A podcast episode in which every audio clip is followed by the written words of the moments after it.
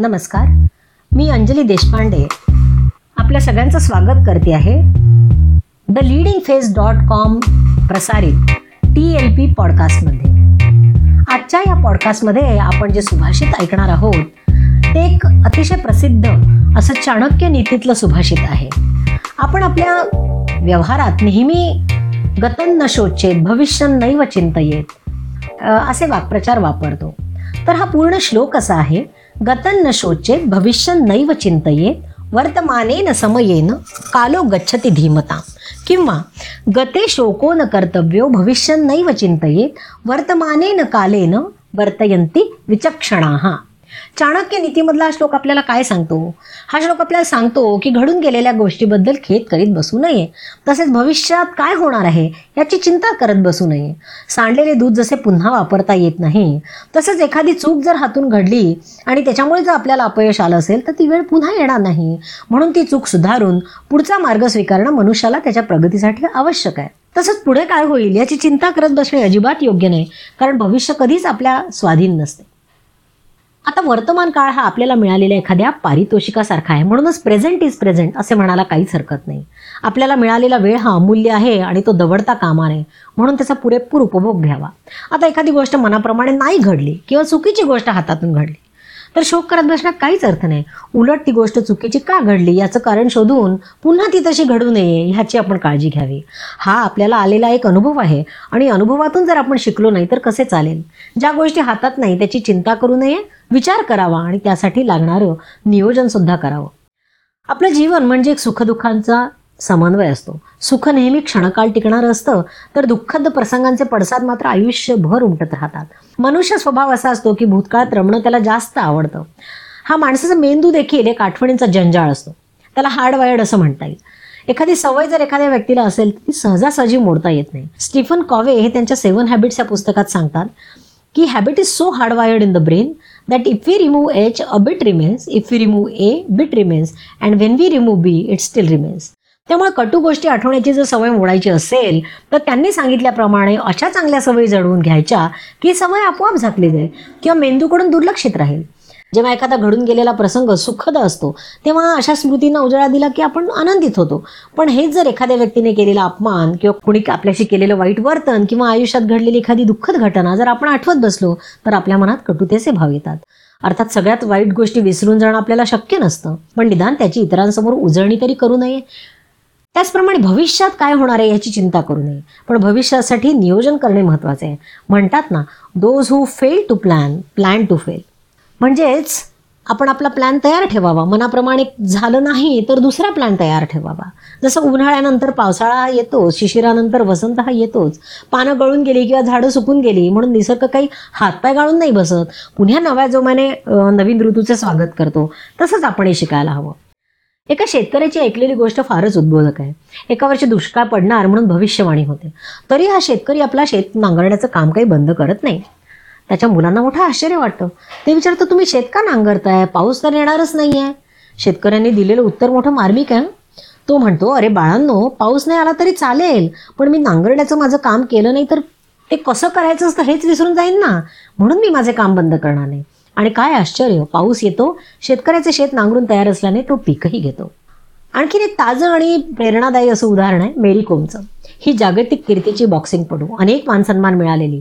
माझ्या प्रत्येक पदकामागे एक वेगळा संघर्ष आहे असं ती म्हणते. दोन हजार सतरा साली उलानबातर बॉक्सिंग स्पर्धेत एकावन्न किलो वजनी गटात तिला अपयश आलं. पण झालेल्या अपयशाचा विचार करत न बसता शारीरिक क्षमता आणि तंदुरुस्ती दोन्ही कमी झाल्याचं तिनं ओळखलं. आणि पुढील स्पर्धांमध्ये एक्कावन्न ऐवजी अठ्ठेचाळीस किलो वजनी गटासाठी तयारी चालू केली. आता वजन कमी करायचं पण ताकद मात्र तेवढीच राहिली पाहिजे. त्यासाठी तिने रोज दिवसातून आठ तास सराव केला. खाण्याचे कडक पथ्य केले. त्यावेळेस ती खासदार सुद्धा होती. त्यामुळे प्रापंचिक सामाजिक अशा सगळ्या जबाबदाऱ्या असताना सुद्धा तिनं आशियाई स्पर्धेतील पदक जिंकून दाखवलं. तर असाच आयुष्यात येणारी वेळ आणि संधी याचा योग्य विनियोग करायला हवा. म्हणजे पश्चाताप करण्याची वेळ टाळता येऊ शकते. एक प्रसंग मला आठवतो. मी नुकतेच दहाव्या वर्गात गेली होती आणि त्यावेळेस आमच्या शाळेने गुणवंत विद्यार्थ्यांचा सत्कार आयोजित केला होता. आता मला त्या विद्यार्थ्यांशी शाला कप्तान असल्यामुळे संवाद साधता आला. त्यावेळेस मला आठवत आहे म्हणजे लोकांशी बोलताना मा आमच्या प्राथमिक विभागाच्या ज्या मुख्याध्यापिका बाई होत्या जोगळेकर बाई त्यांनी त्यांच्या भाषणात असा उल्लेख केला की मुलांचे पाय पाण्यातच दिसतात. आणि मला खात्री आहे की आपली अंजली नक्की पुढल्या वर्षी मेरिटमध्ये येणार. आता सगळे माझ्याकडे बघू लागले. मला तर काही कळेच ना. कारण जे यशस्वी विद्यार्थी होते त्यांनी नवव्या वर्गातच दहावीचं शिक्षण घेतलं होतं. पुण्या मुंबईला जाऊन वेकेशन बॅचमध्ये अभ्यासक्रम पूर्ण केलेला होता. मी जरी माझ्या शाळेत पहिली यायचे नियमित अभ्यास करायचे तरी आता ही स्पर्धा खूप मोठ्या प्रमाणावर असणार होती. मला वाटतं महाराष्ट्र बोर्डात पंधरा हजार तरी शाळा असाव्यात त्यावेळी. प्रत्येक शाळेत किती विद्यार्थी असतील? एवढ्या सगळ्यांमध्ये आपल्याला पहिल्या तीसमध्ये यायचं म्हणजे चांगलंच अवघड काम आहे. मी तर कधीच असा विचार केलेला नव्हता. पण तरीही आता विचार करत बसण्याची वेळ नव्हती. म्हणून मी अगदी कसून मेहनत घ्यायचं ठरवलं. मला सगळ्या शिक्षकांनी खूप मोलाचं मार्गदर्शन केलं. शाळेचं ते शेवटचं वर्ष होतं त्यामुळे मला स्नेहसंमेलनात भाग घ्यायचा होता. तसेच शाळेची जी सहल होती दहा दिवसांची ती कोकण रायगड मुंबई अशी होती त्यात पण मला भाग घ्यायचा होता. मग स्नेहसंमेलन झालं सहल आटोपली दिवाळी झाली आणि मग मात्र अगदी झपाटून अभ्यास केला. अगदी सगळं काही विसरून. त्यावेळेस मला रेडिओ लावून गाणी ऐकत अभ्यास करायची सवय होती. आणि आश्चर्य म्हणजे परीक्षेला जे सेंटर होतं त्या शाळेच्या बाजूला घरं होती. माझी जागा खिडकीच्या बाजूलाच होती. आमचा पेपर सुरू झाला की अकरा वाजता बरोबर विविध भारतीवर मधुमालती कार्यक्रम सुरू व्हायचा. अशा प्रकारे रेडिओच्या सोबतच परीक्षा पार पडली. सर्व पेपर उत्तम गेले आणि माझे नाव गुणवत्ता यादीत झळकले. माझ्या परिश्रमाचे चीज झाले. आता होऊन गे गेलेल्या गोष्टींचा विचार करून दुःख करत बसले नाही. निकाल काय लागेल? म्हणजे भविष्याची पण चिंता केली नाही. पण काही मात्र या सगळ्यांच्या अगदी पलीकडे असतात. होऊन गेलेल्या गोष्टींचा शोक तर करीतच नाहीत भविष्यकाळाची चिंता सुद्धा करीत नाहीत.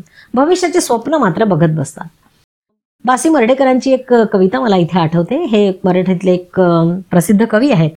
गणपतवाणी बिडी पिताना चावायाचा नुसतीच काडी म्हणायचा आणि मनाशीच की या जागेवर बांधीन माडी. या कवितेचा शेवट असा होता गणपतवाणी बिडी बापडा पिता पिताना मरून गेला. एक मागता डोळे दोन देव देतसे जन्मान झाला तर सुभाषित काय आपल्याला गणपत वाण्यासारखं राहायला सांगत नाही. तो स्वप्न बघतो पण पूर्ण कर होण्यासाठी काही प्रयत्नच करत नाही. आता भविष्याचं स्वप्न पण कसं असावं याची एक मोठी प्रेरणादायी गोष्ट मी मागे वाचली होती. एका ट्रॅफिक सिग्नलला एक आलिशान गाडी येऊन उभी राहते. ती बघून शेंगदाणे विकणारा एक गरीब मुलगा गाडीजवळ येतो आणि चालकाला विनंती करतो साहेब घ्या ना शेंगदाणे. मुलगा गाडीला हात लावून बघतो. चालक त्याला म्हणतो अरे हात नको लावूस. माझ्या मित्रानं मला भेट दिलेली गाडी आहे ही. मुलगा दुःखी होतो पुढे निघून जातो. चालकाला वाटतं अरे आपण दहा रुपयाचे शेंगदाणे तर विकत घ्यायला काहीच हरकत नव्हती. तो पुढे जातो गाडी थांबवतो. मुलाला खुणीने बोलवतो. त्याच्याकडून शेंगदाणे घेतो त्याला विचारतो भविष्यात माझ्यासारखा मित्र असावा असंही तुला वाटत असेल ना? लहानसा मुलगा त्याला काय उत्तर देतो बघा? तो म्हणतो साहेब मला तुमच्या मित्रांसारखं व्हायला आवडेल. तर भविष्याचे स्वप्न असे बघावे.